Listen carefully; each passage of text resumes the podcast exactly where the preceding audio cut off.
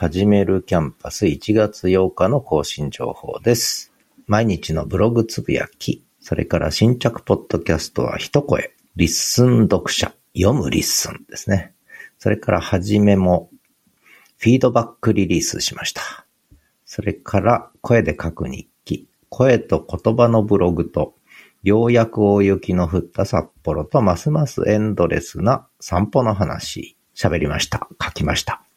それから、東一郎くんの喋り言葉ね、犬言語学1、喋る北海道犬。これちょっとシリーズにしようと思ってます。それから、ことの葉の8日号ですね。